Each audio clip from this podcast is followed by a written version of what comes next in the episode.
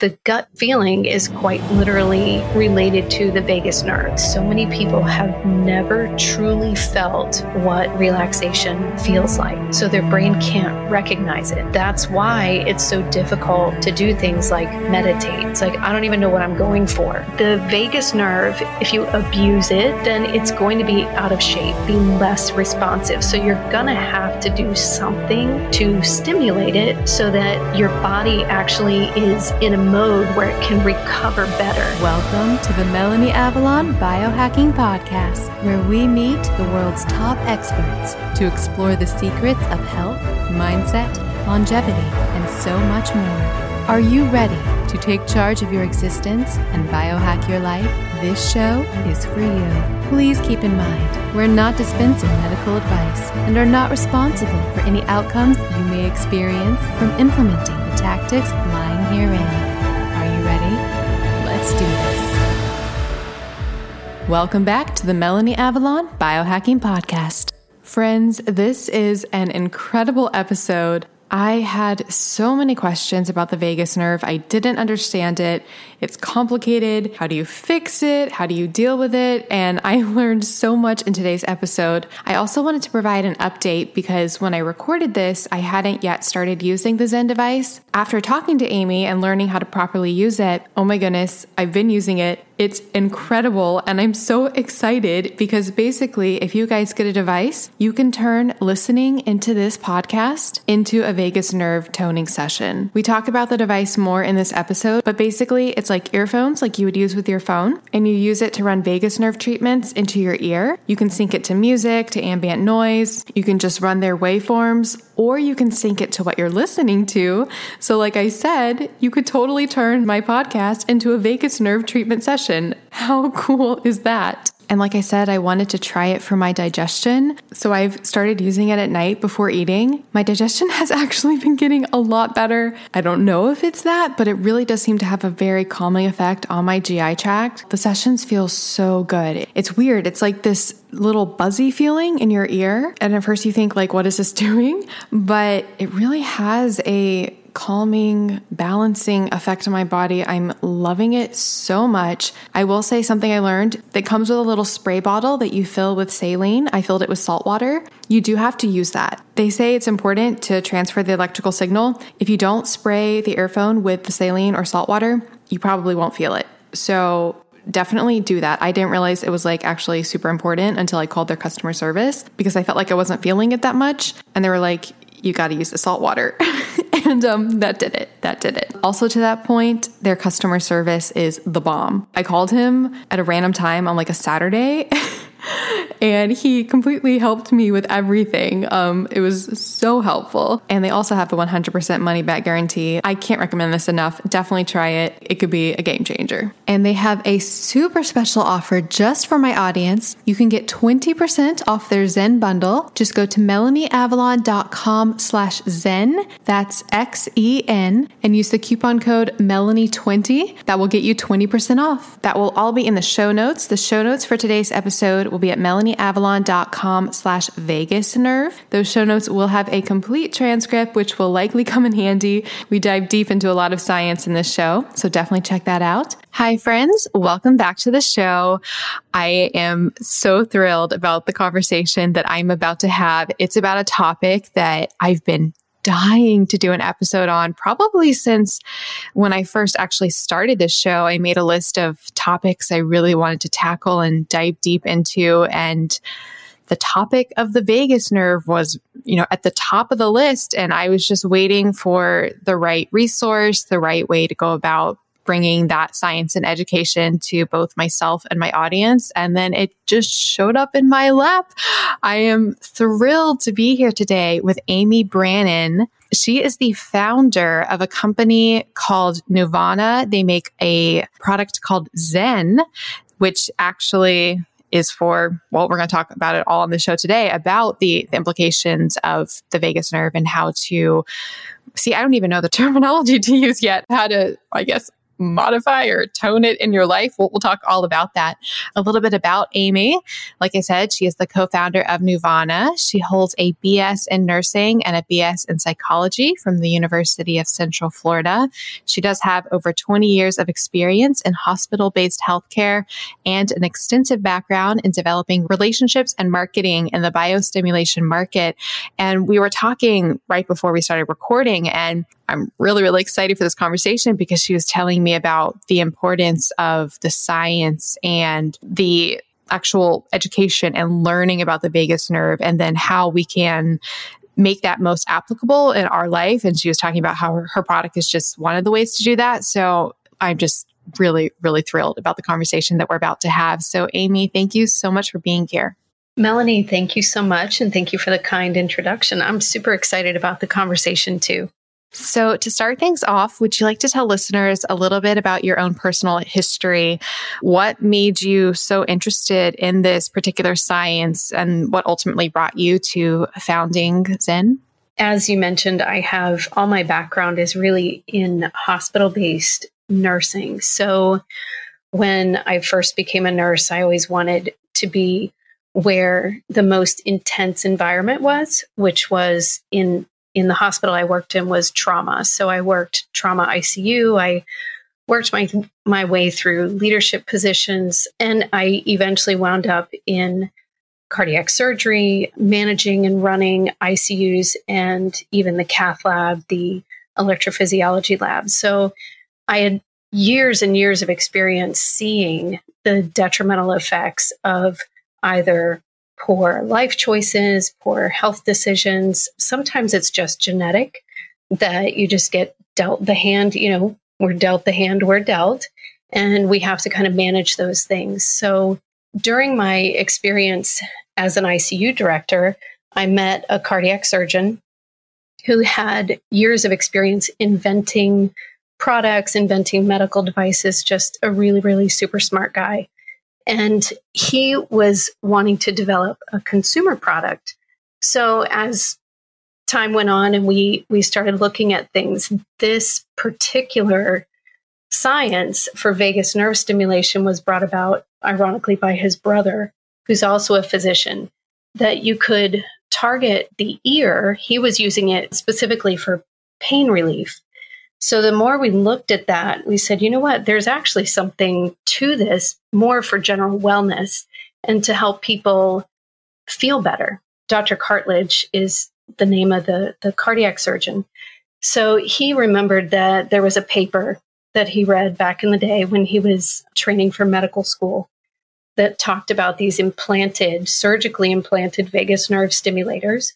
One of the side effects of these implanted stimulators for seizure disorders was that the people actually felt so good that they were maybe less anxious, they had a better quality of life, that they didn't want to have these experimental devices explanted. They didn't want them taken out because they were feeling so good. So it comes to, you know, we came to find out that there is a branch of the vagus nerve in the ear that you can access so that's really how the story developed and and what we started working on. That is so incredibly fascinating. I love that because I feel like so often with health conditions and things like that, oftentimes it's the opposite story. It's, you know, pharmaceuticals and, you know, medications, which may address that issue temporarily, but, you know, in the long term, make things worse, you know, have side effects. So to hear the opposite story, that's really, really incredible and telling. And, and I feel like speaks to the fact that it's addressing, you know, something holistic in the body, not just that acute issue.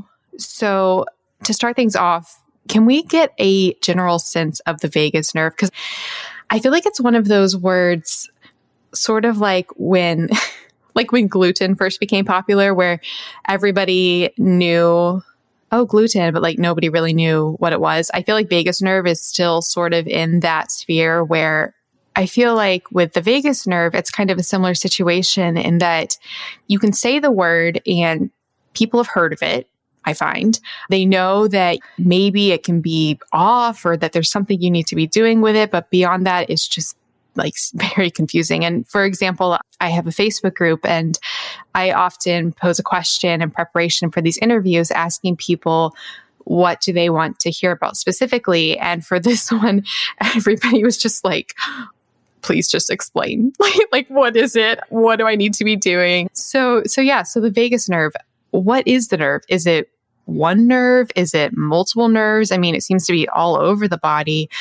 What is it i love the way you teed that up because it's it's funny you can you can be as simple or as complex in describing the vagus nerve as anyone is interested in hearing. So, you know, you can get super, super granular, but I'll go a high level at first because I know we'll get into further questions later that'll allow me to expand a little bit more. But anatomically, just the anatomy of the vagus nerve is that there are two branches that come off the base of the brain or the brainstem. So it's called a cranial nerve it's cranial nerve 10. You have 12 cranial nerves.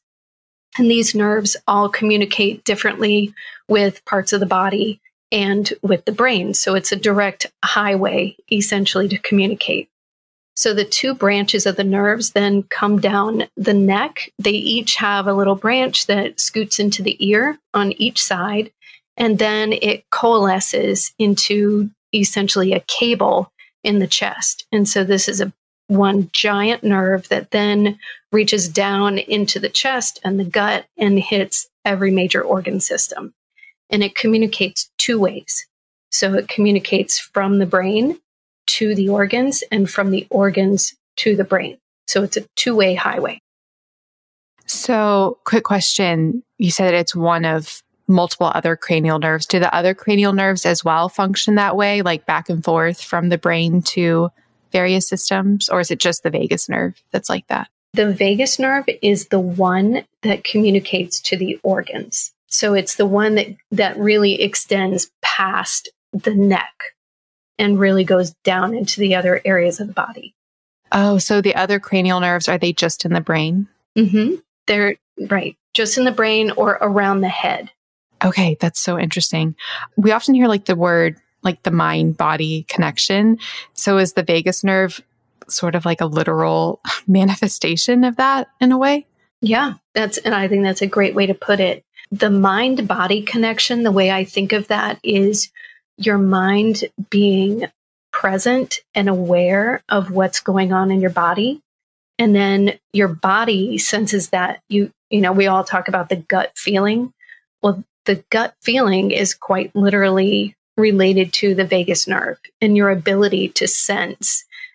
So, you know, you get that gut feeling because maybe you feel fear or excitement and it manifests itself in your gut, in the stomach.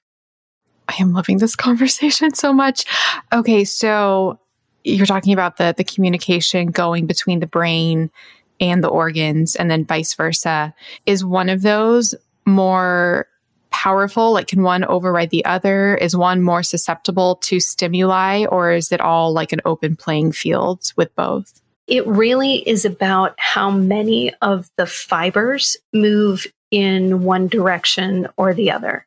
So it's easiest to get to the nerve fibers that actually send messages to the brain so that the brain can then use the highway to reach the organs. So I'll give you kind of an example. If we'll just go very simple and say breathing exercises, they stimulate the vagus nerve. So if you just focus on your breathing, you slow down your breathing, and, and you do very focused breathing patterns, essentially you're sending a message to the brain through the vagus nerve that says, okay, it's time to calm everything down, right? So it's time to send a message to the heart, to the lungs, to the digestive system to say, all right, everybody settle down now. So whether you use breathing mechanisms, whether you use electrical stim, then that's really how you can target. But the two way highway is, I like to say, primarily it talks to the brain. And then the brain is sort of responsible to respond back. Okay, so that is tapping into one of my my big questions, stimulating it, activating it. Is it stimulating and activating a parasympathetic calming state? So is it in a way stimulating less activity? Is that where the, the confusion comes in? Like using the word stimulating, but it seems like it's not a stimulating state of being. That's a really good point. So I think you're right that that's where some of the confusion comes in. If we were to use different words and say, you know, I think you mentioned toning earlier. So if we were to say toning, when you think of toning your body or toning your muscles, you're having to work out to do that. Well, the thing is, you also know that in order to have a healthy physiology, you have to put some work in. So this is no different. The vagus nerve, if you ignore it, if you abuse it, and I'll I'll get into how you can do that, then it's going to be out of shape and it'll be less responsive. So you're going to have to do something to stimulate it or tone it so that your body actually is in a mode where it can recover better. So that you mentioned parasympathetic nervous system. So for everyone listening, you've got two sides of your nervous system of the autonomic nervous system, or you could say automatic, but the formal name is autonomic. So the sympathetic system is that fight or flight right? So originally we've all read that this is about, you know, a tiger is chasing me, something is, there's impending danger that I need to get away from. So your body activates, increases the heart rate, your pupils dilate so you can get more light in, your muscles tense, and you stop digestion. You hold your food. So that is a state of stress. So we can all agree that that's necessary at some point, but not chronically. And I think what's happened is we've all gotten into a state of more chronic stress, and we don't have that time to recover from that intense fight or flight. The parasympathetic system is designed to recover after these, you know, I, am done running from the tiger. I got into my cave, you know, I'm safe and everything is is going to be okay so now my body can can calm down but what happens is the email comes through the phone call the text the you know we all have numerous ways that people can get a hold of us the dog chews something up you have small children that you know there's some catastrophe it all of those things just continue continue continue and it's harder to recover so then your vagus nerve no longer is toned enough to help you through that quickly. Does that make sense? It does. So I recently interviewed Dr. Dave Rabin on the podcast. He makes a product called Apollo Neuro. Have you heard of that? Yes. Mm-hmm. So, like, it's sound wave therapy. A question I had posed to him was with the sympathetic and parasympathetic nervous system, was it a situation of like being on or off? Like, are you either parasympathetic or sympathetic, or is it more like layers of both? So, like with the vagus nerve, so if it's this communication highway between the brain and the organs, is that communication always going on, or is it like not going on and then it is going on? You have to have some level of each. Okay, so because these parts of the nervous system control breathing and your heart rate, those are brainstem functions that are automatic. So the external stressors or lack of stressors that we put on ourselves or that we're exposed to, that is what affects how often they're engaged or to what level and meaning extra engaged. So you have to have, you know, you need your heart rate and you need to breathe, but how high does the heart rate need to be? How high is your blood pressure? How fast are you breathing? So you mentioned like digestion, for example. So what would it look like? Because I know there are a lot of different conditions that can be related to, and I guess we should say a not properly functioning vagus nerve. So like with digestion. What would it look like in a person who has a healthy, functioning vagus nerve and then they eat a meal and digest it compared to a situation where it's not functioning properly and they're having like digestive issues? Right. So I'll, you know, I'll kind of put maybe a little disclaimer at the beginning of this because there are a couple of expertise points that I'm not going to be the best person to give that answer. But I'll tell you in general, if your vagus nerve is toned, if we're just talking wellness, okay, so I want to be careful to say, okay, we're talking general wellness versus a potential medical issue. So your digestion should run everything through your digestive tract within a couple of hours, right? So what happens is if you're in a sympathetic state, super stressed, or maybe you just, your vagus nerve isn't functioning properly, so you can't access that parasympathetic side for digestion, then the food stays in your in your gut for a long time. And then when it lets go, it either comes up or goes down very quickly. So there are people who have, I'd say, irritable bowel syndrome, even though it's a medical diagnosis, is typically stress related. And that's one of the points that I'm going to come back to probably in in just about everything we talk about stress and the management of your stress level or the effects of your stress are going to make a huge difference in your body's overall function and the way you feel health you know your mental health your sleep your focus all of those things all can tie back to stress reduction however you do it.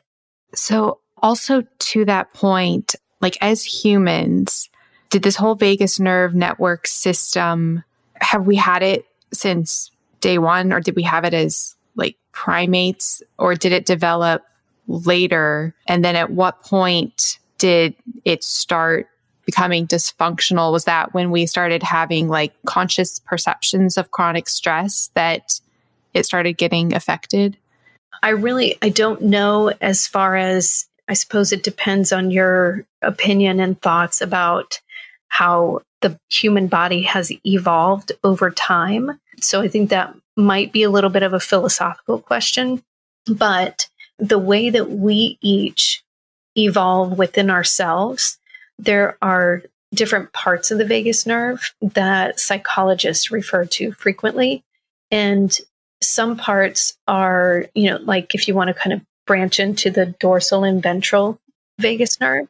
So the dorsal vagus nerve is that shutdown mode, the freeze or faint. This is when the vagus nerve is really not in good health. So I don't really think that this is the part that that was designed. I don't think that's the way it was designed. If that, you know, that's the right way to put it. I think the ventral side is the one that serves social engagement and allows us to make quicker adjustments between being really, really excited about something and calming down, whether that's fear or anxiety or just complete excitement. So the dorsal side, I feel like, is the part that has not evolved properly. And it's usually if, like, if we were involved in some sort of traumatic event or maybe didn't get loving kindness showed to us in early childhood, then those are the parts of the nervous system that can actually be indirectly damaged. They can be corrected, but those are through psychological counseling combined with some psychologists use vagus nerve stimulation in various modes or in, in various forms to help do that. Okay, I'm so glad you brought up that because I was going to ask you about the dorsal versus the ventral. Okay, I have a clarifying question because I'm still trying to get a grasp on this that I'm a little bit unclear about. So you mentioned the dorsal side being the part below and the digestion and more the physical. So if it's like the dorsal nerve or the pathway of that, trying to figure out how to articulate this. So is the dorsal nerve always functioning? Because you were saying how that it is more likely to get damaged. So like is it I already asked this, but is it on or off? Like what is it doing when it's doing its work correctly? The dorsal. You know, Melanie, I actually I'm not familiar enough with that part to even you know, to even like comment. no, sorry. I don't want to steer people in the wrong direction because dorsal and ventral is so often covered by psychologists. It's even in the medical community. I'll tell you, and I went through, you know, I've done so much in medical healthcare and had probably only heard of dorsal versus ventral vagus nerve a handful of times over that, you know, over my experience, which is really, really interesting. And that's why I said earlier that I think the science is just absolutely exploding and that people are actually able to connect now and try to say, well, this is what I know. And this is what you know. So the mental side of treating the vagus nerve versus the physical side, I think those two worlds are coming together.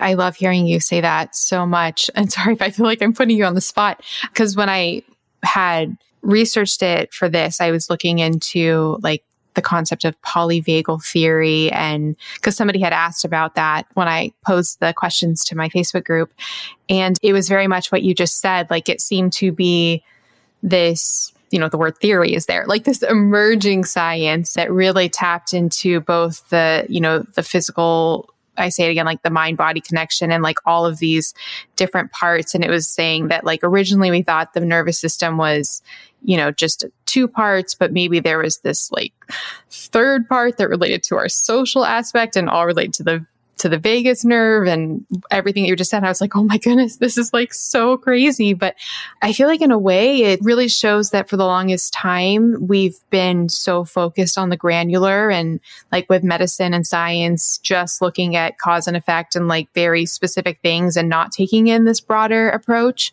or this broader view and realizing how just how complicated it is. So it sounds like we're just at the beginning of a massive frontier of potential exploration and discovery in this whole world. It's very exciting. Yeah, I think so too. And I think, you know, Dr. Stephen Porges and his work on the polyvagal theory, he's been he's been working on this for years and it's finally coming to the forefront. So, you know, he has and, and they are called theories just because that's that's how he's developed this theory that there is a social nervous system. And it only makes sense that the vagus nerve is really at, at the center of that. I think it'll take the general medical community a while to catch on and say, oh my gosh, is it, you know, is it even possible that we've had anatomy or physiology not quite accurate for all these years? But I think that the more that I read and the more I communicate with psychologists and psychotherapists who happen to use our product, they're engaged in polyvagal theory and they have to they actually have to work very very hard with some patients who have mental health struggles after some sort of trauma. And it just takes a while to even be able to talk through some of that so you almost have to change your your physiology a little bit before you can even break through some of those old painful wounds and stories just to try to start working on them. This is so fascinating. And this is one more esoteric question, but just with everything that you're seeing right now. So, do you feel like with these traumas and these experiences that, you know, people experience and feel like are lingering in their system, do you get the sense that there's some sort of like physical, like you mentioned the word damage to the to the vagus nerve. Do you get the sense that there is some sort of physical damage change in the nervous system, like beyond just thoughts in the mind? And I know, I know I'm being very, this is a lot of philosophical questions, but I, I'm just wondering if you get a sense that there is a, like a physical damage that is done. I think that's the word damage, you know, we'll go back to semantics a little bit. So, damage can mean so many different things. And damage can mean permanent, and damage can mean, you know, we can repair it. It won't take long, or it may take a long time. One of the things I've read is that there's a theory that, you know, part of the vagus nerve becomes demyelinated which they're saying the dorsal side becomes demyelinated or unmyelinated, which means it doesn't have a fatty sheath on it. It makes things a lot slower. It's it creates a situation where your nervous system responds slower to insults and it's more difficult to recover. So the theory is that with your counseling and your social connections and with vagus nerve stimulation, you can actually remyelinate this side of the nervous system. So, in that physical sense, I think that, you know, I don't have that experience. I certainly don't have, I'm not in that arm of research. But I think if that is true, then there could be physical damage that is repairable. Otherwise, I think our brain does most of the work. So, what I see is its neuroplasticity, which is your brain's ability to learn and adapt. And it takes work. It typically takes real work, right? So, if you're working on learning something new, you really have to commit to it. You have to focus. You have to have repetition. And our mental health is no different if you're used to being irritable and maybe overreacting and lashing out at people, you have to retrain not only the behaviors, but your initial reaction.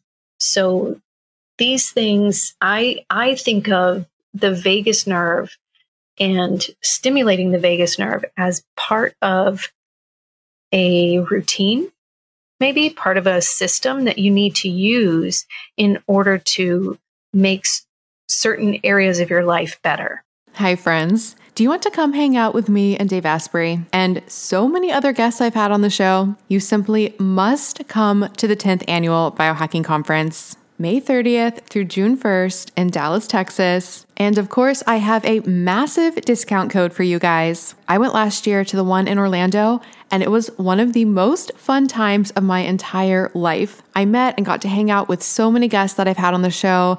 I met so many of you guys. And of course, there's lots of Danger Coffee and Dave Asprey approved meals and dry farm wines. And that's just the social aspect. The conference itself is mind blowing. They have this incredible expo where they have all the biohacking supplements, all the biohacking things. You can learn about them, try samples, meet the creators and founders. If you haven't tried a lot of biohacking things, it's a great chance to actually try them out in person. Things like brain tap, infrared sauna, hyperbaric oxygen chambers, and so much more. There are so many incredible speakers as well. You can hear talks from people I've had on the show, like Paul Saladino, Dr. Daniel Amen, Dr. Sara Gottfried, Dr. Mercola, Dr. Anna Cabeca, and that is just a few of them. I seriously had the time of my life last year, and I would love to hang out with you guys.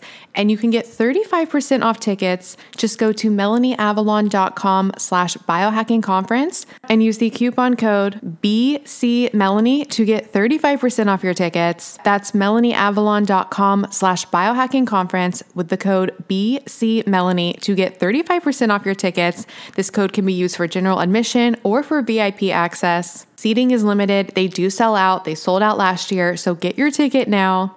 And if you come, definitely let me know because I want to meet you. So hopefully see you guys in Dallas. MelanieAvalon.com slash biohacking conference with coupon code BCMelanie. Get your tickets now. I'll see you guys there. Hi, friends. One of the most valuable things that I do every single night of my life is my infrared sauna session. The brand that I use is Sunlighten. I did a lot of research on infrared saunas before deciding on them. Their saunas are so high quality, they're low EMF, and what I really love is they have a solo unit. That's what I have, and it's really great if you live in a small apartment, might be moving. It's just really an amazing investment, and they have incredible deals and offers on it right now. You can actually get up to $200 off with the code Melanie Avalon, or if you're talking to a rep, just tell them that I sent you. And like I said, that will be up to $200 off, and that will also get you $99 shipping. Normally, the shipping is like $600. So that's a really, really big deal. And if you do purchase a sauna, forward your proof of purchase to podcast at melanieavalon.com. And I will also send you a signed copy of my book, What, When, Wine. If you'd like to learn more about the science of sauna, Two resources. I interviewed the founder of Sunlighten, Connie Zack. I'll put a link to that in the show notes. And then I also recently did an epic blog post all about the science of sauna. I will also put that in the show notes. All right, now back to the show. Okay, I just want to say how grateful I am for this conversation and how much I'm loving this conversation. So, yeah, you know, because this really resonates with me because because what it sounds like is I'm always learning about the neuroplasticity of the brain and, you know, the incredibly powerful effects that mindset, perspective, tools like meditation, breath work, things like that can have on our well-being and the ability to, you know, rewire these these patterns and these pathways that have been wired in our brain from experience. Those are all incredible tools and they seem very very effective when practiced, but in a way it's kind of like the approach of I mean you have to, you know, keep doing it and, and you have to rewire the brain through the brain when maybe there's this additional avenue that we could bring in with these literal tools that are providing a physical stimulus to also encourage that. Like, as I already mentioned, the Apollo Neuro, which I loved the idea of because it was using sound wave therapy to, uh, you know, in a way, automatically start or encourage like a parasympathetic state. I want to say like with the touch of a button, but I feel like it's so valuable to have these tools where, and this is a question to have because we'll, we'll dive deep into your product, the, the Xen. It seems like it's a tool that a person can bring into their life and in a way, I'm using that button word again, having the ability to force these messages or force these changes into the body.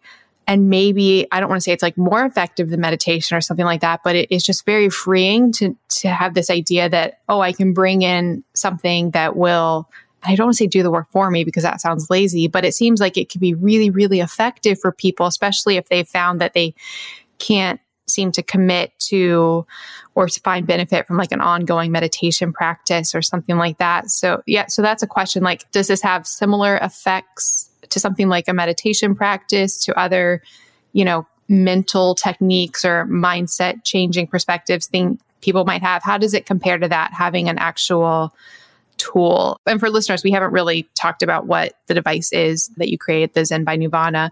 Since the device does use headphones and connects to the ear, I'm guessing does it is it working with the the ventral side of the, the system? Sorry, that's a lot. I just threw a lot at you. That's all right. So I'll start the the product itself is you know we've touched on it's electrical stim. It's low essentially low voltage electrical stims. So it's something that very on your skin, on the skin inside your ear, you can feel a light tingling. Okay, so this is it's a pair of earbud headphones that you just put right in your ears. They look just like anything you would essentially buy over the counter, and they're connected to a small handheld generator, which is the Xen unit. This has a little circuit board and it generates the electrical signal. And all of that connects to your phone by Bluetooth. So the app that would be on your phone controls all the settings. So intensity, and you can make things as you can make the signal as strong as you want, meaning if you really want to crank it up to where you feel more of a pinprick, then you can do that. But we suggest just keeping it very light to where it's more of a pleasant little tickle in your ear. So that targets the auricular branch of the vagus nerve, and auricular just means ear. And that is a branch of the vagus nerve that actually goes to the brain. So instead of breathing or meditation or anything that really you almost have to prepare for or you may need a quiet space for, you can do this, you know. So let's say I use it for my bedtime routine. So I try really try to have a good sleep prep cycle, you know, and I'm not great at going to bed at night. I like to stay up late. I have a lot that I'm doing. I always want to get one more thing in. So I tend to multitask some of some of these things. So I'll do this while I'm brushing my teeth, while I'm washing my face, even as long as I don't get, you know, tons of soap and water in my ear. That's something that you can do simultaneous. Now, as far as you mentioned meditation or patterned breathing, you can do them together or it actually makes meditation easier. And I say use it before meditation because true meditation, any sort of stimulus is a distraction. So purists will tell you that, you know, you shouldn't be doing anything while you're meditating, but it has very similar and reproducible results once your brain recognizes what relaxation is. And I can't say that strongly enough. I think so many people have never truly felt what relaxation feels like. So their brain can't recognize it. And that's why it's so difficult to do things like meditate. It's like, I don't even know what I'm going for. So this is, it can be a pre meditation where you stimulate the vagus nerve. You're not having to focus too much. And sometimes you actually find yourself pushing away from whatever you're doing. Like if I do it while I'm emailing or working on a report, then I just push back in my chair and close my eyes for a minute just because it feels nice to relax. Sounds sort of more similar than, I mean, no, it's not the same thing at all, but kind of like relaxation and the feelings that you get after attempting meditation versus like a massage, where you don't have to try to feel anything with a massage. It, it kind of just happens. Yes. The flip side of this is I was speaking with someone yesterday who had used the product for the first time, and he said, You know, I really felt so focused. And I think if you talk to people who meditate also, they'll tell you that sometimes they feel so focused after meditation, and some people fall asleep, right? So I think the thing there is how well did you sleep last night? how much are you actually sleeping? So once you relax, you're typically able to focus more, unless you're just not getting good sleep. And then you need to sleep. That's so true. I've had that epiphany as well, especially after if I do have an effective meditation session. It's really honestly, if, if I am like seeing a therapist and we do some sort of exercise, a meditation, something like that, where it's really, really effective for me. And then afterwards, I just feel exhausted. And my interpretation of that is that it is that I was just running on empty basically. And once that got rid of the the overstimulated stress state, it put me to where my body actually is, which was we need to sleep. so maybe if I, you know, wasn't at that state before and then did meditation, I feel like maybe instead I would feel focused and energetic. It's kind of like it, it reveals my the true energetic state that I'm currently at. It's just my perception of it. Right. I, I think that's so true. And we talk about it internally all the time. My customer experience team is phenomenal. They're just kind, very patient people and they they talk with our customers all the time or people who are just inquiring and have questions. And that is that is a common question is how can this vagus nerve stimulation or how can your product help with focus and sleep and you know, relaxation and help decrease anxiety. Well, if you think about it, if you're super anxious because you're stressed out, then you're probably not sleeping well, which creates a situation where you can't focus. And we perceive memory issues. You know, I in my household, we talk all the time, oh, you know, I'm losing my memory. I don't really think that's it. I think that for a lot of people, you know, average everyday folks, I think it's that we've lost focus and we're not present in our daily tasks because we're just running and running and running. And it's not that we have a memory issue, it's that we have a pay attention issue. If you're able to line all these things up and you can decrease your stress enough to recover, get some sleep, get some really good sleep. So fall asleep faster, stay asleep longer, and wake up refreshed. Take some little resilience breaks during the day. They don't have to be very long, 10 minutes. And focus on taking care of this mind body connection. You know, we'll kind of wrap back to the first thing you mentioned. And it really makes a difference.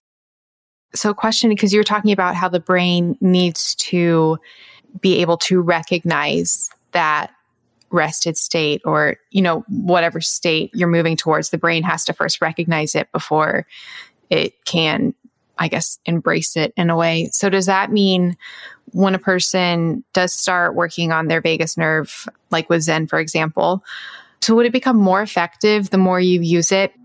It depends. And here's why. So, when you first start using Xen, vagus nerve stimulation, the electrical stim, some people, we know that within minutes, they feel it, they recognize it, they say, ah, this feels good. Feels like a good meditation session. It feels like, you know, it just feels very relaxing. Now, it's, it can be fairly, fairly subtle, especially if you're already in pretty good balance. Now, there's another group of people who maybe they've experienced relaxation in the past, but it's been a while. And now they do a vagus nerve stimulation session. And okay, I feel that. I definitely feel it. And it's not as subtle. It's actually profound. I've, you know, I've tested it on people who have literally fallen asleep in a chair. And these are high type A personalities, super controlling folks that are go, go, go. So, really, and what we see in the literature is the more, quote, out of balance you are, meaning the, the more high your sympathetic tone is, the more likely you will experience, you know, a more profound difference. Now, moving into sort of that polyvagal theory and talking with different people in the mental health community, there are a lot of folks, it actually takes weeks to be able to train the brain to recognize that, okay, it's okay to relax. It's okay to let go. And yes, this is what relaxation feels like. We've had some of our, some of our customers have called and said, this is just not working for me, which, you know, we have a money back guarantee. That's no problem at all. Because honestly, vagus nerve stimulation different types work for different people. We want people to be able to give it a shot, give it their best try. But we've had people say, you know, this isn't working for me after a week or something. We'll say, just give it a try, give it another couple weeks. And then they will stop using it and start using it again and say, oh my gosh, I didn't realize that I was slowly getting better. I was slowly getting to the point where I felt better. And it wasn't until they looked back. And that's what I mean when I say we're not present and we don't pay attention to ourselves. It's your mind paying attention to how you react, how your body is responding, and your body being sensitive to what's going on around you. This is so incredible. I think that's well, really, there's no reason not to try it with what you just said. So it sounds like there's a spectrum. Like there could be some people whose vagus nerve is so untoned or or so I know we we talked about the you know the use of semantics and the word damaged but you know so out of balance and not functioning correctly that they might not realize right away if Xen is being effective because it does like you say take you know the, those slow steps of slowly retraining then it sounds like on the flip side, you might have a person who, man, wish I was this person with like, you know, properly functioning vagus nerve that's just like on top of everything and, you know, doing everything the way it should. Like if they use Xen, for example, would they register it? Would they still feel it? Well, talk about somebody who's really a meditation expert, you know, someone who does TM, they've they've trained with the best, they practice daily. They may not feel an appreciable difference, but this may be something that could let's say if you're traveling or you maybe a job change. I've I've heard this a lot with people who say I used to meditate but then I got promoted and I have to work too many hours or I'm on a project right now and I can't meditate like I used to and I miss it. So this may be sort of a replacement or a gap filler for folks who meditate a lot because really they should be, you know, their their nervous systems should be very very well toned. It's just you may not always have the time to do it. And this you can pop in your pocket, you know, connect while you're working or if you're traveling or, you know, anything like that. It's just very portable.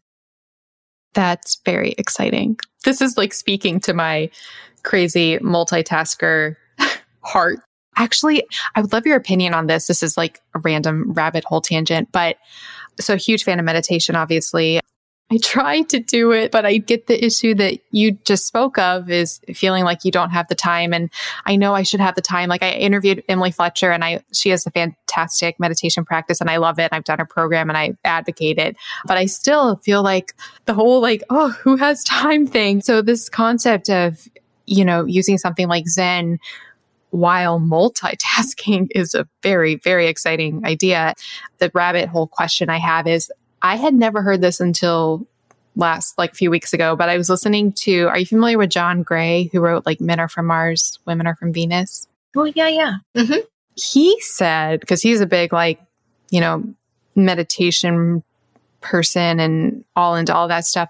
He said on Dave Asprey's show that women are not meant to meditate he said because women's brains are meant to multitask. So doing meditation is like like our brains are just naturally meant to multitask. Counterintuitive. Yeah. And I was like, wow, that's like I know that's a crazy idea.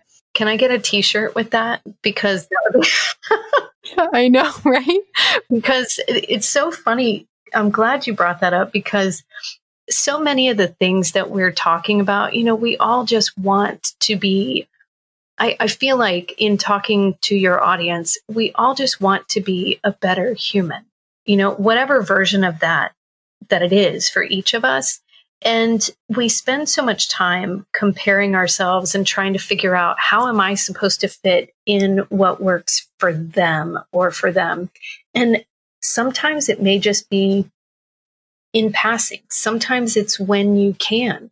And otherwise we can't beat ourselves up. We need we need a toolbox with a bunch of stuff in it and maybe no one thing is the answer. Maybe it's a couple of things or maybe it's you know your toolbox looks different than mine. And I think that's so important that meditation I, i'm so impressed with people who do meditate and take the time make the time to do it. I have not fallen into that category yet and i i swear i'm going to make a t-shirt with john gray's claim on it that way i can feel better about it it's so funny i mean he said that and it, it just kind of blew my mind because I, I hadn't ever really heard anybody big in that sphere say that before. And I was like, oh, and whether or not that's, I mean, what, what even is true, but whether or not that's true, I really like, like what you just said, this idea that, because I think we can be like, you know, so hard on ourselves trying to be the perfect version and trying to do the perfect form of all of these things that can lead us towards more health and wellness and wholeness and like you said though we're all we're all so different and it and we respond differently to different things. It's really exciting to know that there are different tools and maybe there are okay ways to to go about this that aren't necessarily, you know, like a a meditation practice. We talked about in the beginning that there are a lot of like lifestyle type practices that also activate or stimulate the vagus nerve or tone the vagus nerve. What are some of those? So some of the things that can be done to to stimulate the vagus nerve without any additional tools or anything like that. So you can take a cold shower. You can jump into an ice bath, gargling, but it has to be really, really deep gargling, chanting, and the om, anything like humming. So it's the vibration of the vocal cords against the vagus nerve in the neck that helps stimulate the vagus nerve. And that's why the om is a popular part of either yoga or you know meditation. Okay, so listeners, if if you've personally felt from some of those practices that you you know felt something happening from that, it's possible it was vagus nerve. So it's possible that having this in product in your life might might have similar benefits. So some questions about Xen. So you guys sent it to me. So grateful. Thank you so much. My original plan was I was going to be using it and talk about my experience on the show.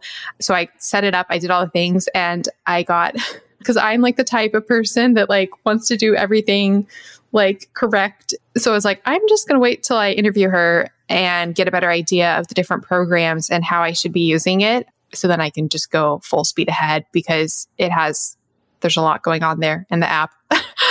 so would you like to talk a little bit about that?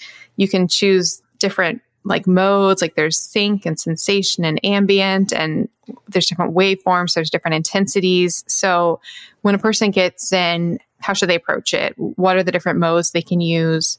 What should they do? You kind of look at Xen and the app, the Neuvana app, as a sort of a smorgasbord, right? So it's it's like a potpourri of things that you can pick and choose from. So it's never easy to start something like that and try to figure out what to do first. So in the app, we do have a little, little pop up that says, okay, try this first. So that's kind of how I'll talk you through it. The modes, what we have is sensation mode. What that means is sensation is just the sensation of the electrical stim in your ear. And we pre program a pattern of stimulation that eases its way up and down in a different pattern. Okay, so you can listen to music in the background in sensation mode. If you want to listen to music while you're doing a session, you can do that, or you don't have to, either way. But the two won't be in sync. So that brings me to sync mode, S Y N C. And sync mode actually takes the electrical stimulation signal and it combines it with whatever music you're listening to. Typically, you can't really listen to forest breezes or because it won't pick up the stimulation. But if you're listening to, I don't know, classic rock or jazz or symphonic music, whatever is your preference, then the stimulation will actually, I call it bouncing, it, it attaches itself to the beat of the music. So that's sync mode. The actual music, is this music through your device?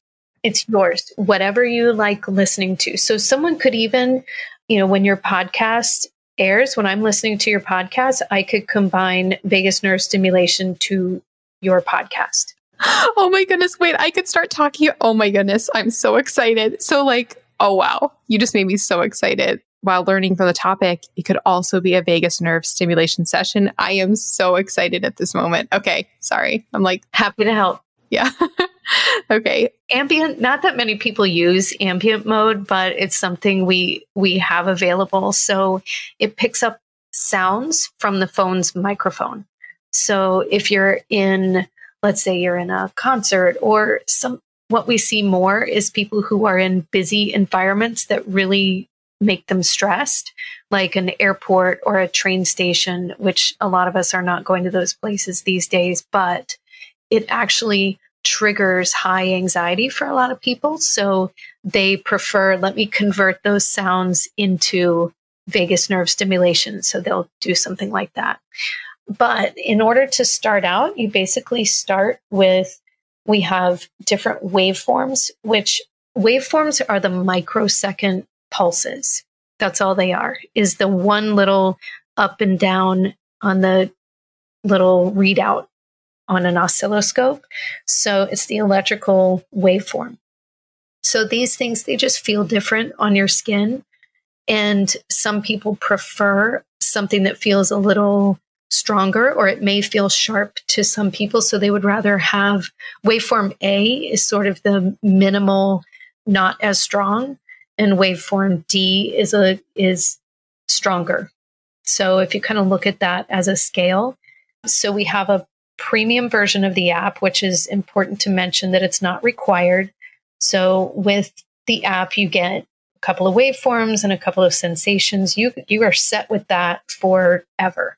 But if you want to try numerous other types of waveforms, then that you know that's an option with the premium app, and we do give it free for a couple of months when you when you purchase. So the the reason that we have all of this, that we converted it onto an app based product, is that the science is expanding so quickly, and researchers, you know, universities are doing so many studies on vagus nerve stimulation that what we can do is once we know that there's a waveform that's maybe there's one that's better than what we've already found. So we can upload that into the app and send it out to users right away. I mean, that's honestly what I'm seeing with all of the quote biohacking type products is that the app part of it is so, so important because basically, I mean, I guess rarely do you require huge changes in the actual hardware or device, but having the app provides the ability to stay, you know, up with the science, up with the latest updates, you know, user feedback. It's really, really seems to be the way to go. Some follow up questions to all of that. Some follow up questions about the music. Is there any benefit or difference? You can have it playing but not sync to the music, or it can be synced to the music from a just an actual stimulation of the vagus nerve perspective, is there any difference or is it more just like, oh, it feels nice when it's in sync with the music? I think, you know, we don't have results that say it's better with music or better without music. I think it's it's purely preference. I will say that there are you probably get more current delivered with music because there are more beats per minute than with maybe some of the sensation modes that we have.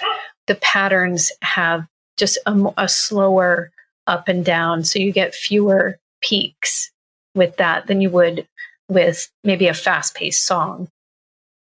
So the actual song, this seems like a complicated concept because on the one hand, toning of the vagus nerve seems like it I know we, we were talking about it's not really binary of like calming or stimulating, but pairing Xen to like a really upbeat, you know, stimulating, energetic song compared to pairing it to a slow, relaxing song, does that have a, an effect on how it interacts with our vagus nerve?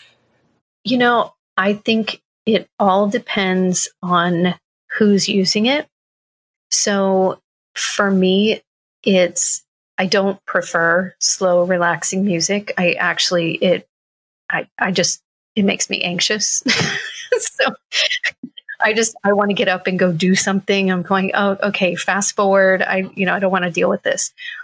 So for me, I prefer rock music, something that's a little more upbeat. And my husband uses it before bed, and he always uses rock music, and he still goes right to sleep.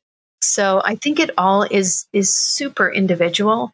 You know, in our office we have various people like just various types of music and we don't see any difference across the board. And with our customers, they everyone likes something just a little different. Could you use it while watching TV, for example? Mm-hmm. Yes. If you want to use it as part of your routine, I think that going back to what we said earlier, whatever you're doing, you have to figure out when you're going to fit it in. So if you take time to watch TV, then why not, you know, put this in your ear while you're watching TV and then your 30 minute show or whatever, you you do this for 15 minutes of that or 20 minutes of that and then you're done. Speaking to that 10 or 15 minutes, how long should slash can a person use it? Like could you run it all day? Good question. In the app, you can choose between five and 25 minutes. You can go up by five minute increments and choose any of those. So we suggest 15 minutes twice a day, something during, you know, the early part of your day. And especially if you struggle with sleep within an hour of bedtime. Now, using it all day, there's just no benefit. There's no additional benefit. More is not necessarily better in this case. So, one of the things we see is that usually once people feel like they've gotten themselves balanced out, then they may not use it every day anymore. It may become um, what I'll call a PRN or an as needed. So it's like, wow, I really feel like I've got myself together. Now I feel like when I do a quick breathing exercise while I'm driving, because we don't recommend using this while you're driving, if I'm trying to ward off road rage and I'm doing a breathing exercise, I actually can connect quicker to that parasympathetic side because now my brain knows what it feels like and I'm calm. But if I get home and I'm still, I'm really ramped up, then I might pull it back out and say, okay, I need to, I need to recenter a little bit. I think that you know, the neuroplasticity piece can't be underplayed because your brain learns, adapts, and grows and makes new connections. So then this becomes the new part of you. You know, this meaning your ability to calm down, your ability to recover becomes something that your body will automatically do. And then as you, if you start getting out of balance again, then you just hop back into a, you know, a routine. So I don't want to say that you have to do it every day forever and ever, but you need to do something for your vagus nerve every day until you get yourself balanced. I'm going to make the most random comparison, but I feel like my audience might understand it. Sounds like, for example, like, are you familiar with mTOR? Which is released when you eat protein to stimulate muscle growth? No. I have a lot of episodes on mTOR stimulation, which is stimulated when we eat protein and it, it stimulates a state of like growth and, well, growth basically. And like the flip side is when we don't have mTOR stimulated, when we're fasting, for example, that we are in a state of more like catabolism and, you know, breakdown. And it's often posited that you can only get so much mTOR stimulation in one meal before it plateaus. So, like, if you eat like 500 grams of protein, you're not going to get more mTOR stimulation. It like plateaus at a certain point. So, it's if you want to build muscle, the most effective way would be to stimulate mTOR at different times, like, you know, maybe twice during the day. A lot of my listeners do intermittent fasting. So maybe stimulate it twice during the day instead of, you know, one meal. So it sort of sounds like, I know that was like a crazy comparison, but it seems like with Xen, the benefit would come in, you know, using it like having two sessions that are shorter compared to, you know, just one really epically long session because then you're getting that retraining stimulus twice and that neuroplasticity. So you mentioned that you don't recommend it while driving. Is that because it's distracting in a way, or is there is there a reason? Mainly because it can induce a state of deeper relaxation. So, like I mentioned earlier, there are some people that, especially if you're sleep deprived, if you're if you're super stressed out and sleep deprived, and then we give you a fast track to relax, then you can become drowsy. That makes complete sense. Can the nerve be overstimulated? Is there the potential for that? Not that we've seen, and not that it's not that is in any of the literature, even outside of our, you know, outside of our product. There have been implanted vagus nerve stimulators for decades. And these stimulators are actually, there's a coil wrapped around the vagus nerve in the neck and connected to a little, essentially like a little pacemaker that's implanted in the chest. And those are delivering signals for 30 seconds at a time every five minutes in perpetuity, as long as they have a battery running in that generator. So, you know, as far as overstimulating, it seems that the vagus nerve has its own governor. So it's that you can stimulate it to a certain point, but it's really not going to go overboard and overstimulate. That's incredible. And actually, follow up question, sort of related is it addictive in any way? I've gotten that question before, and my answer is is meditation addictive? Is yoga addictive? And I think that you could argue in in a in a loose sense that if you get addicted to feeling good, yes, but is it a physiologic addiction? No.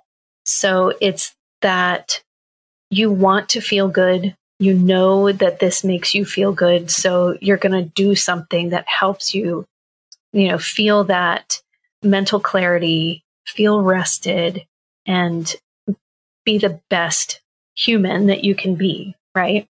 Friends, you guys know I love wine. Do you love wine? I've done a lot of research on wine, and I truly believe there are a myriad of health benefits the longest lived populations drink wine. The polyphenols have a ton of potential health benefits, activating anti aging sirtuins, potentially supporting our immunity, maybe even encouraging weight loss. Yep, it's actually not alcohol that makes people gain weight, it's what they eat when they drink. But if you want all of the benefits of wine, the type of wine you're drinking is key. Conventional wine in the US is often full of toxins. We're talking things like pesticides, mold, and additives, dyes, colorizers, artificial flavors. Have you even seen some wine that says vegan? That's because conventional wine isn't even necessarily vegan because of the additives. I am obsessed with a company called Dry Farm Wines. They're not a wine producer, but rather a wine investigator. They go all throughout Europe and they find the wineries practicing organic practices, and then they test those wines to make sure the wines are, wait for it, low alcohol, low sugar, free of toxins, free of mold, and truly supportive of your health. I'm obsessed with Dry Farm Wines. One of the most fun things for me as a wine lover is you get mixed boxes of wine and it introduces you to varietals from all over the world. The wines taste amazing and you can say goodbye to hangovers. If you think you can't drink wine, you've got to try Dry Farm Wines. I am obsessed. You can get a bottle for a penny. Yes, a penny. Just go to dryfarmwines.com slash Melanie Avalon and use the coupon code Melanie Avalon to claim your penny bottle. That's dryfarmwines.com slash Melanie Avalon. All right, now back to the show. Hi, friends. An incredible fasting aid is coffee. Yes, I am all about the coffee. I am a huge fan of its health benefits as well as how it can support your fast and really help with energy and fat burning. And I have a big announcement. The brand of coffee that I have been drinking for an entire decade now, I am no longer drinking. There's some drama, there's some science, and I'm about to tell you how to get a discount on my new favorite coffee. So, I've been drinking the coffee formerly known as Dave Asprey's Bulletproof Coffee for literally a decade. I do not drink it now, so this is not a Bulletproof Coffee commercial, but I started drinking it because I so trusted Dave and his obsession in creating mold free coffee. Because moldy coffee beans is a huge problem, and a lot of people can get health issues, brain fog, and crash after coffee because of the mold contamination. Dave has been talking about this for so long, so I really trusted him and I would drink bulletproof coffee, which I absolutely loved and loved that it was mold free. Then there was some drama. Dave sort of got kicked out of Bulletproof. He might be going back. There's a lot of stuff going on with that. Follow him on Instagram if you want to learn more about that. He even talked about it at the recent biohacking conference. But in any case, drama aside, he can no longer speak to Bulletproof Coffee as to whether or not it is mold free. And he ended up making a coffee even better than Bulletproof Coffee, and it is called Danger Coffee. And friends, I love it. It's the first coffee that is not only mold free, but actually can help you remineralize. Yep, that's right. Danger Coffee contains a patent pending formula that actually remineralizes your body with more than 50 trace minerals, nutrients, and electrolytes. On top of that, it is super clean. I know people like to see organic labels. Friends, I have learned so much about the certification industry, and honestly, the best of the best is finding people that you trust who do extensive testing and third party certification. That's what I do with my Avalon X supplements, and that's what Dave does with Danger Coffee. So, with Danger Coffee, they use a process that far exceeds government and industry standards, and it is third party lab tested, so you can rest assured it is free of mold toxins. As for the flavor, Dave selected these hand-picked farm direct beans for their quality, their superb flavor, and their elevated performance. I love the taste of it. It's much richer and more nuanced than bulletproof coffee. It's honestly one of the best coffees I've ever tasted, and it's so exciting to know that when I'm drinking it, I'm actually helping to remineralize my body. So that's right, if you want your coffee to contain antioxidants, anti inflammatories, micronutrients, and help optimize your fasting, you want Danger Coffee. And of course, I have a discount for you guys. You can go to melanieavalon.com slash danger coffee and use the coupon code Melanie Avalon to get 10% off. Again, that is melanieavalon.com slash danger coffee with the coupon code MelanieAvalon for 10% off.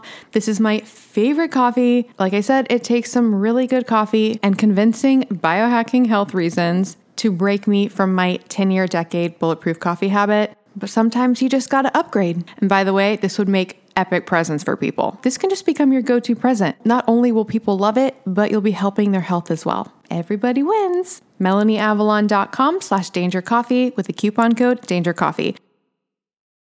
Hi, friends. I am so excited to tell you about something that I am obsessed with that can revolutionize your health, help with stress levels, support longevity, and really help you when you go out and are having a bit of wine or drinks or all the things. And I'm going to tell you how to get $100 off. So, I've been talking about the role of NAD in our health for so long. NAD stands for nicotinamide adenine dinucleotide. It is a coenzyme that is involved in so many processes in our body, including energy production and DNA repair, and it is depleted by things like stress, aging, lack of sleep, alcohol, and of course, too much partying. In fact, a lot of researchers believe that declining NAD levels is one of the key factors in aging. That's why I have been really interested in boosting and supporting NAD levels, and I have tried all the things. You can take precursors to NAD called NR and NMN, I still take NMN. However, I am much more allured by directly giving your body NAD. And historically, the most common way to do that that is accessible to people was through NAD IVs and NAD shots. I actually never did an NAD IV for a few reasons. One, they are extraordinarily expensive. Two, I've been doing the shots, which I liked because they were easy to do. That said, they always made me feel a little bit unwell right afterwards. And I've heard that the IV makes a lot of people feel unwell. So if the shots were making me feel unwell and that was going into the muscle first as like a barrier, I can't even imagine what putting it straight into my bloodstream would have done. Plus, with the IVs, you have to sit there for potentially hours. So basically, IVs were a no go for me. So, like I said, I was doing the shots,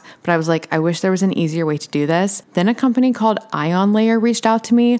Oh my goodness, friends, I am so obsessed. So they make transdermal NAD patches, and they have studies showing that these patches actually boost your NAD levels.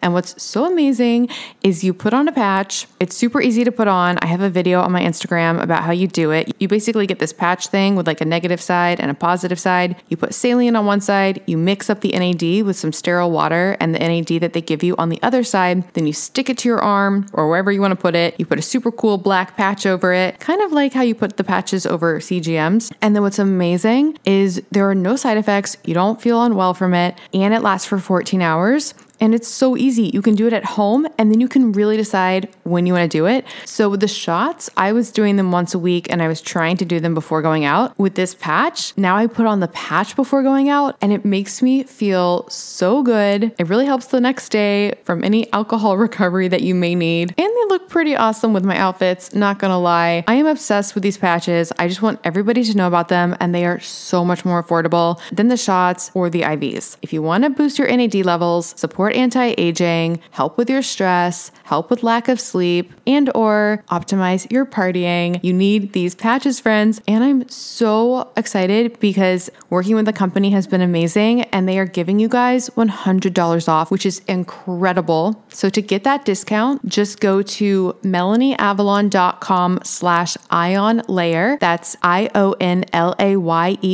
and use the coupon code Melanie Avalon to get $100 off your first order order. I cannot recommend these enough. I'm going to use them for the unforeseeable future, probably for the rest of my life. It's literally just become part of my arsenal now. Like when I'm getting ready to go out, usually once a week, put on my NAD patch. And even if I don't go out that week, I still like to do one once weekly. Oh, P.S. They're also amazing for traveling. You guys know I'm not a big traveler. I've been doing more traveling recently, and I wear these on the plane there and back. Game changer. Although it's really fun at TSA, especially because I already opt out and don't go through the scanner thing. So they already are suspicious. And then they're like, What's that on your arm? And I'm like, It's NAD.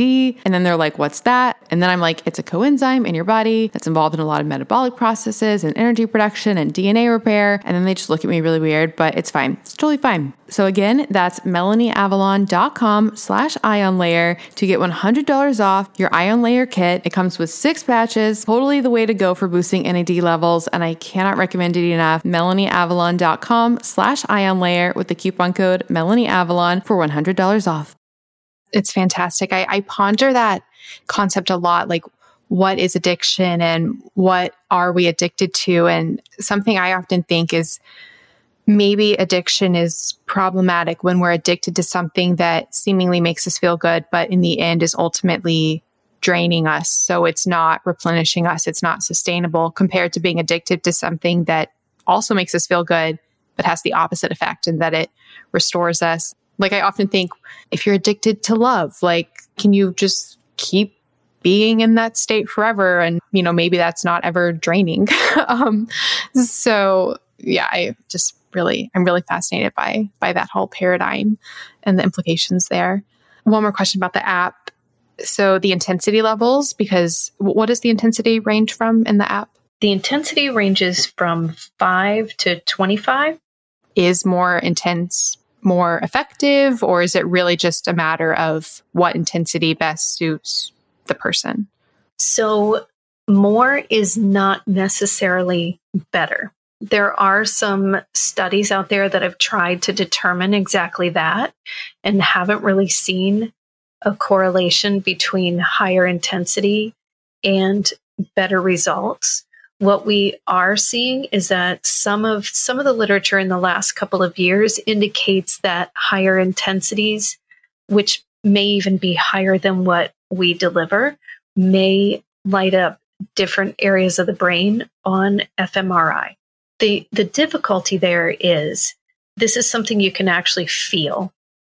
That intensity if you increase it to a point that it's uncomfortable you're really negating the point of doing it. So it should always be something that's comfortable. You increase the intensity until you feel it and then you say okay i can feel it it kind of feels like a vibration or a tickle you can go up the steps are small so if you go up by one, you go up by two, and you say, oh, I don't really think I like that, then back it down and keep it in that really low range. Some people really like an intense, what I'll call an intense session, but you can't even compare. Like if you have, if you have colleagues or friends who are all using the device, we all use a different intensity. We may be in a similar range, but I have, I have customers who have said, you know, I I stay at five. Like five is where I am. And some are at 25 and they, they can't feel it very much. But that doesn't really matter. We know also that some of the studies show that in order to double blind and you know make a really good randomized controlled trial that they take the sensation or the intensity down below perceptible threshold so the person using the device has no idea that they're getting stimulation. Are these published? Could I put in the show notes links to some of these studies? Sure. Our first study just got published uh, a few weeks ago. Oh, congratulations. Thank you. Yeah, we're super grateful for that. And it's actually University of Maryland used our product in their study. So it's not sponsored by us. They just they used our headphones in their study, and it's actually related to language learning, which is super exciting, something a little different than everything we've just talked about. But I also, we have clinical trials that are coming up shortly. So nothing that I can share just yet, but hopefully in the next couple of weeks, we'll be able to post that on our website. In that study, what was the control or how was it set up?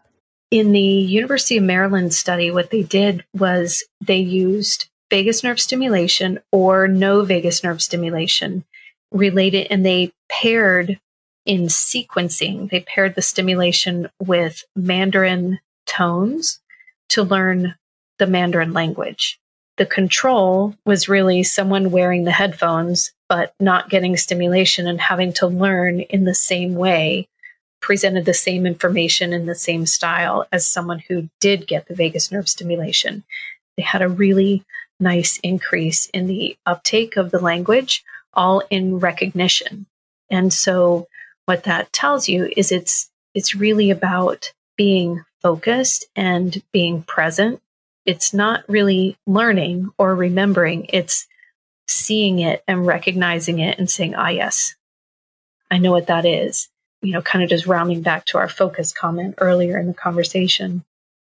That is so fascinating. Do you think it also ties in at all to theories about how it tied into our our social development and that was why like it affected things like our ears so that we could I don't know if any of this is true, but it was saying like it affected our ears so we could filter out ambient noise to hear human voices. It affected like our eyes, like all these different things on our face that had to do with communication with other humans. Do you think that's also an aspect at play there?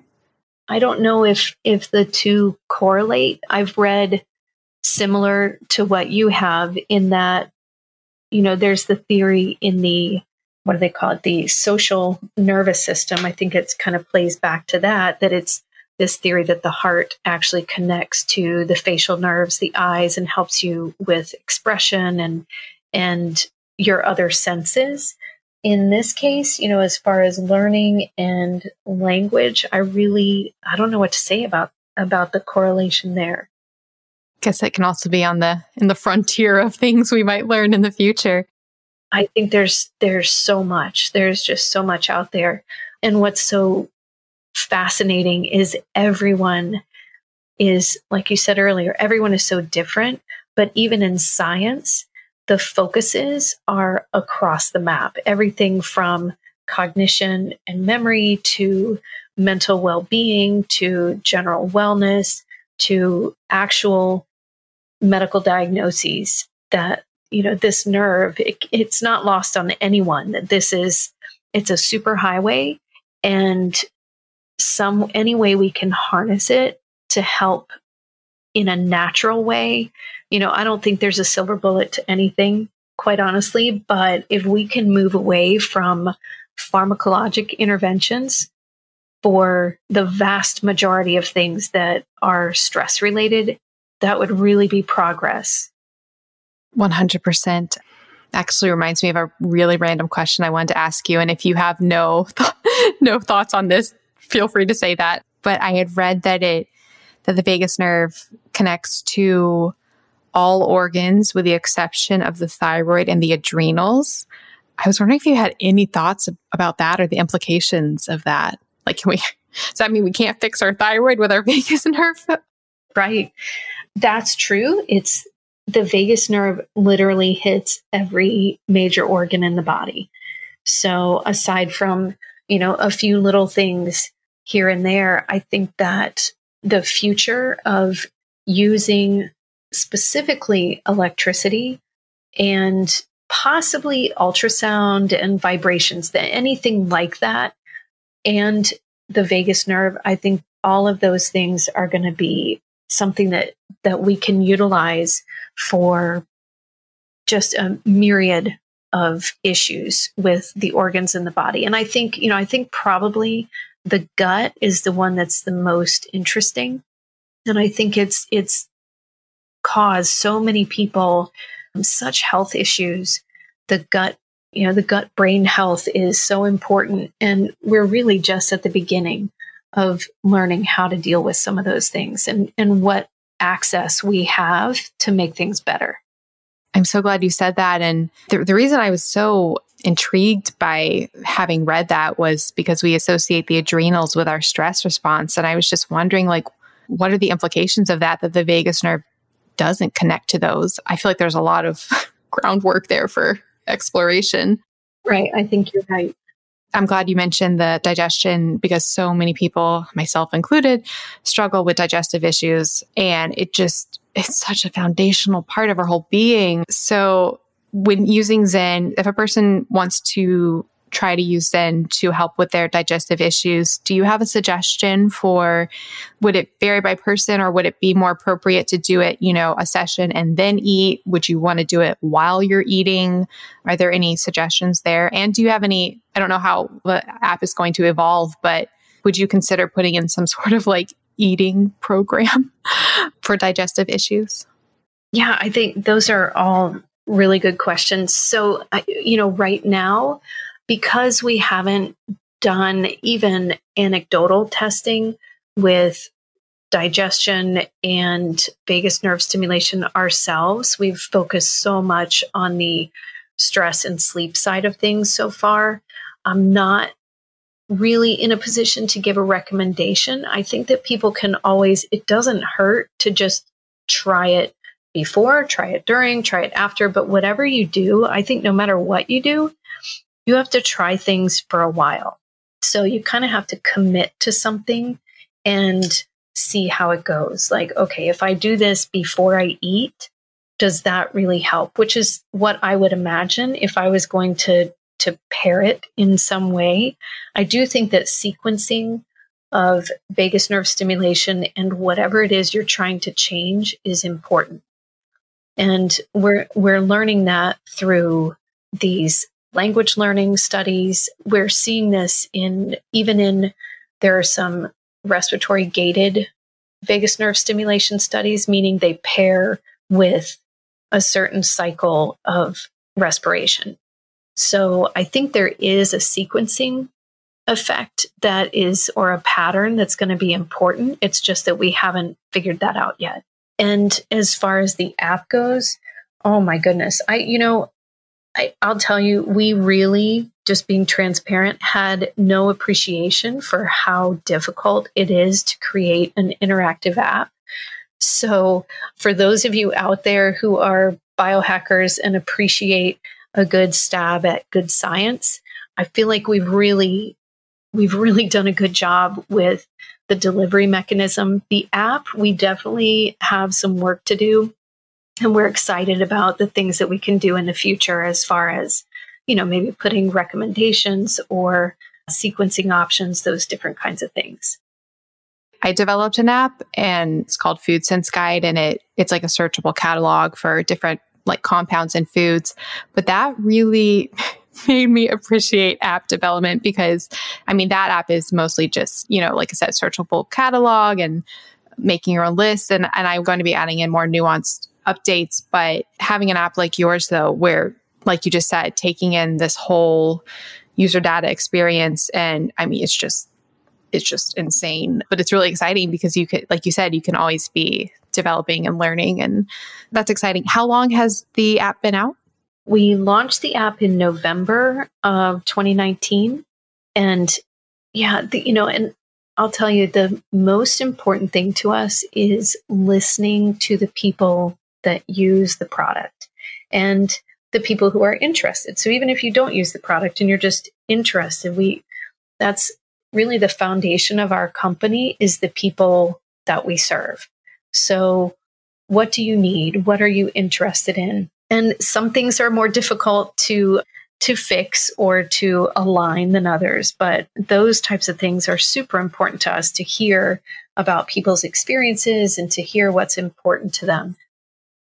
This is really exciting. This really feels like something I don't know, I really foresee this with my audience responding really well. And now I really want us all to get them and all like create a group and we can, we can talk about our experiences. And especially because I'm so, in, I, I love the sleep aspect and all of that, but I also love the, the food and digestion. So now I'm really excited to try some experiments on myself and listeners as well can try. So it sounds like with that, if I, if I wanted to try to start using it, like you said, for like digestion or food, that I should probably, you know, decide before, during, or after. Probably start with before and like commit to that for, would you say like, because you said make sure you do it, you know, long enough to see if you're seeing benefits. So would you suggest maybe doing that for like two weeks and then keep doing it if it's working or switching to like during eating or like what would be as like a little experimenter? Yeah, I think that makes sense. I think minimum a week. It all just depends on how responsive your your digestive system is in, you know, historically. But 2 weeks is certainly plenty of time. And I would stick with the same waveform, you know, pick a waveform, pick a sensation, don't vary. Okay, that's my problem because I'll be like, what? Maybe I should do a better waveform. So just pick one. Yeah, just pick one. None of them are going to be wrong, but if you really want sort of commit to the the little self experiment, then just pick one and go with it. And do you have like a wearable tracker or a digital health, like a Oura ring or a Fitbit, Apple Watch, anything like that? So this is funny. Probably everybody thinks I do. I actually don't because I have a tendency to get a little bit neurotic. And I feel like if I bring that into my life, I'll start over stressing about things, even though ultimately it is on my to-do list to get like an Oura ring and probably bring them on the show and learn about it. I probably it's probably a situation where I probably want to interview them first and learn about it. No, I totally empathize with that because I I've had different versions that I completely obsessed over because they had so many features.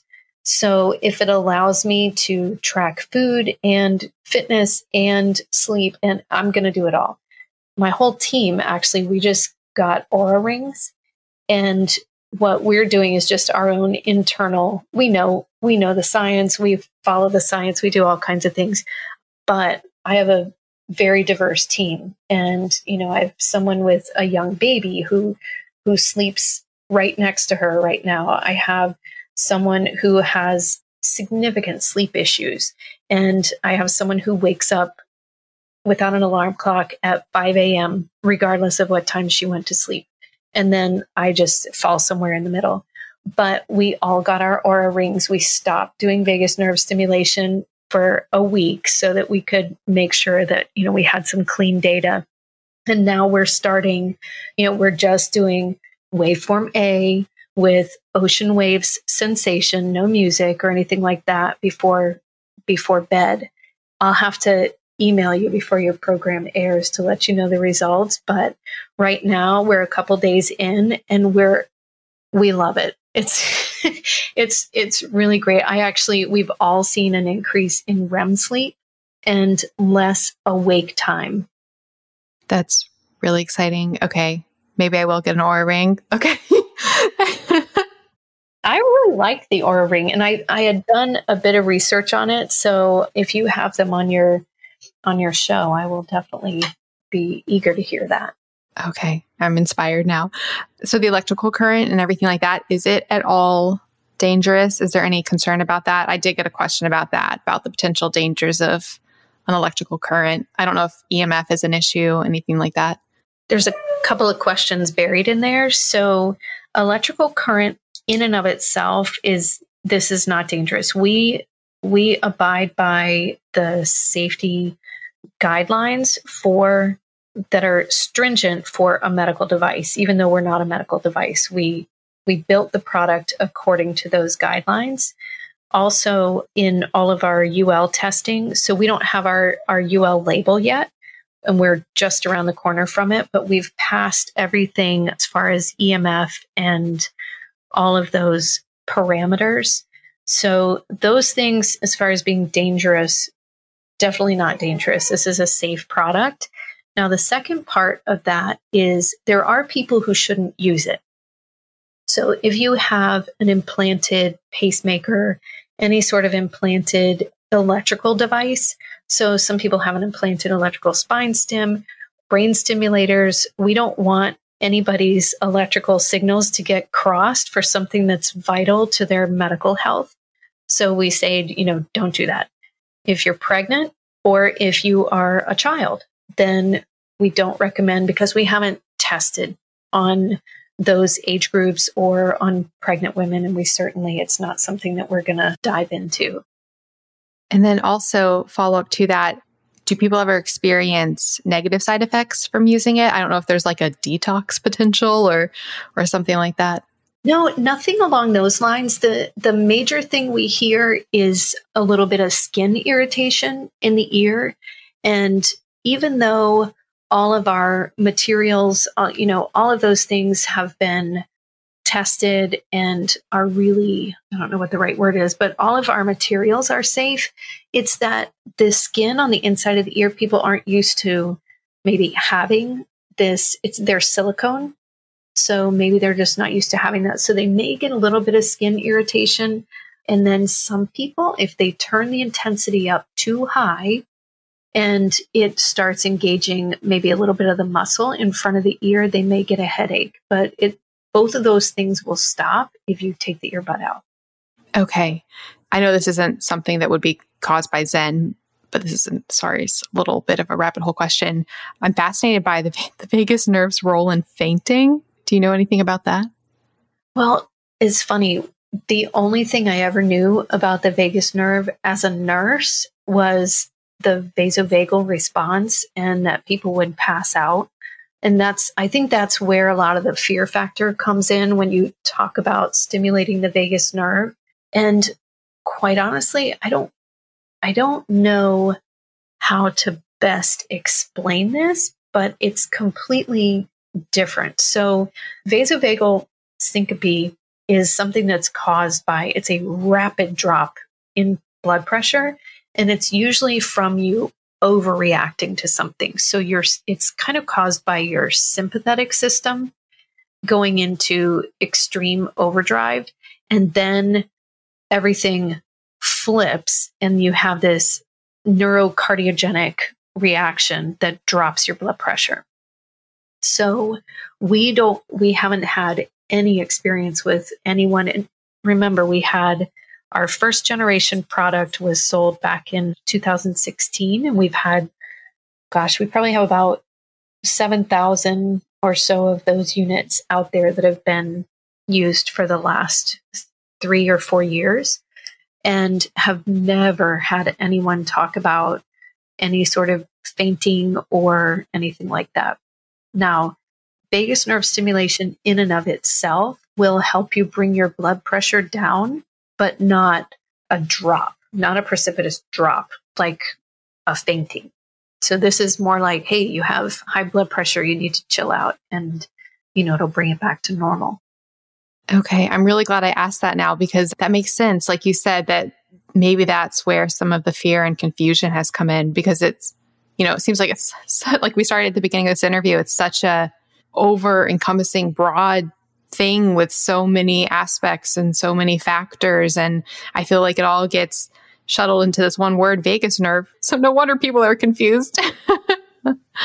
well, thank you. This has been absolutely, I'm just so happy right now. Like, I, I think I'm most excited, well, A, to start using it, B, to start telling the audience each episode that they should get it and they can make listening to the episode a vagus nerve session.